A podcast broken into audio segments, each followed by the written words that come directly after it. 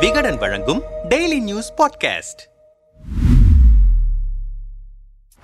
எதிர்க்கட்சிகளை ஒடுக்க விசாரணை அமைப்புகளை பாஜக அரசு தவறாக பயன்படுத்துகிறது என்ற குற்றச்சாட்டுடன் காங்கிரஸ் முதல் திரிணாமுல் வரையிலான பதினான்கு எதிர்க்கட்சிகள் ஒன்று சேர்ந்து வழக்கு தொடுத்திருப்பது தேசிய அரசியலில் பேச்சு பொருளாக இருக்கிறது. நாட்டில் இப்போது கிட்டத்தட்ட எல்லா எதிர்க்கட்சிகளும் மத்திய அரசின் விசாரணை அமைப்புகளின் பிடியில் சிக்கியிருக்கின்றன. தேர்தல் நெருங்க நெருங்க அமலாக்கத்துறை உள்ளிட்ட மத்திய விசாரணை அமைப்புகளின் செயல்பாடுகள் வேகம் பிடிக்கின்றன. டெல்லி மதுபான கொள்கை ஊழல் குற்றச்சாட்டில் சிபிஐயால் கைது செய்யப்பட்ட ஆம் ஆத்மியின் மணிஷ் சிசோடியா திகார் சிறையில் அடைக்கப்பட்டிருக்கிறார். அதே வழக்கில் அமலாக்கத்துறையால் விசாரிக்கப்பட்டு வரும் தெலுங்கானா முதல்வரின் மகள் கவிதா விரைவில் கைது செய்யப்படுவதற்கான வாய்ப்புகள் தென்படுகின்றன. பீகார் முன்னாள் முதல்வர் லாலு பிரசாத் யாதவின் ஒட்டுமொத்த குடும்பமும் சிபிஐயால் வறுத்தெடுக்கப்படுகிறது. லாலு லாலுவின் மனைவி ராப்ரி தேவி மகள் மிசா பாரதி மகனும் துணை முதல்வருமான தேஜஸ்வி யாதவ் ஆகியோர் சிபிஐயால் விசாரிக்கப்பட்டிருக்கிறார்கள். ஏற்கனவே காங்கிரஸ் கட்சியின் முன்னாள் தலைவர் சோனியா காந்தி ராகுல் காந்தி ப. சிதம்பரம் உள்ளிட்ட தலைவர்கள்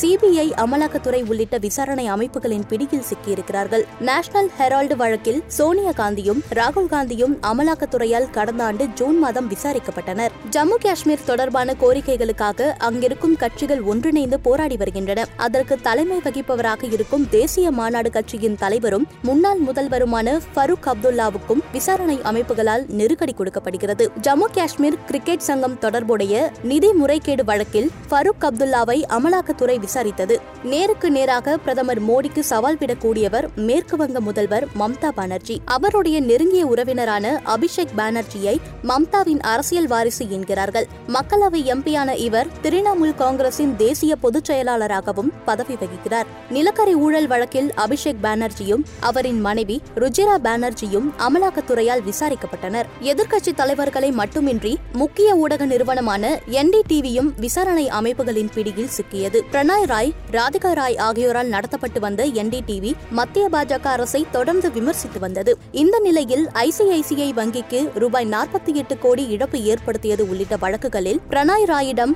சிபிஐ விசாரணை நடத்தியது. அவரது வீட்டிலும் அலுவலகத்திலும் இரண்டாயிரத்தி பதினேழாம் ஆண்டு சிபிஐ சோதனை நடைபெற்றது. அதனால் பிரணாய் ராய் குடும்பத்தினர் மன உளைச்சலுக்கு ஆளானதாக செய்திகள் வெளியாகின. கடைசியாக கௌதம் அதானியின் வசம் என்டிடிவி கைமாறியது இதேபோல பிபிசி மீதான வருமான வரித்துறை ரெய்டும் சர்ச்சையானது. இந்த நிலையில்தான் விசாரணை அமைப்புகள் பாரபட்சமாக செயல்படுவதாக குற்றச்சாட்டு எழுந்திருக்கிறது. இத்தகைய சூழலில் வருமான வரித்துறை அமலாக்கப் பிரிவு சிபிஐ உள்ளிட்ட விசாரணை அமைப்புகளை மத்திய அரசு தவறாக பயன்படுத்தி வருகிறது என்று பதினான்கு எதிர்க்கட்சிகள் உச்சநீதிமன்றத்தில் வழக்கு தொடர்ந்திருக்கின்றனர். அரசியல் ரீதியாக எதிரெதிர் துருவங்களில் இருக்கும் காங்கிரஸ் திரிணாமுல் காங்கிரஸ் மார்க்சிஸ்ட் கம்யூனிஸ்ட் கட்சி ஆம் ஆத்மி சிவசேனா ஆகிய கட்சிகளும் கூட இந்த வழக்கில் ஒன்று சேர்ந்து நீதிமன்றம் படியேறியிருக்கின்றன. எதிர்க்கட்சிகளுக்காக ஆஜராகும் வழக்கறிஞர் அபிஷேக் மனு சிங்வி கடந்த ஓராண்டில் சிபிஐ அமலாக்கத்துறை எடுத்த நடவடிக்கைகளில் தொண்ணூத்தி ஐந்து சதவிகிதம் எதிர்க்கட்சிகள் மீதானவை. கைது செய்வதற்கு முன்னரும் பின்னரும் கடைபிடிக்க வேண்டிய வழிகாட்டு நடைமுறைகளும் பின்பற்றப்படவில்லை.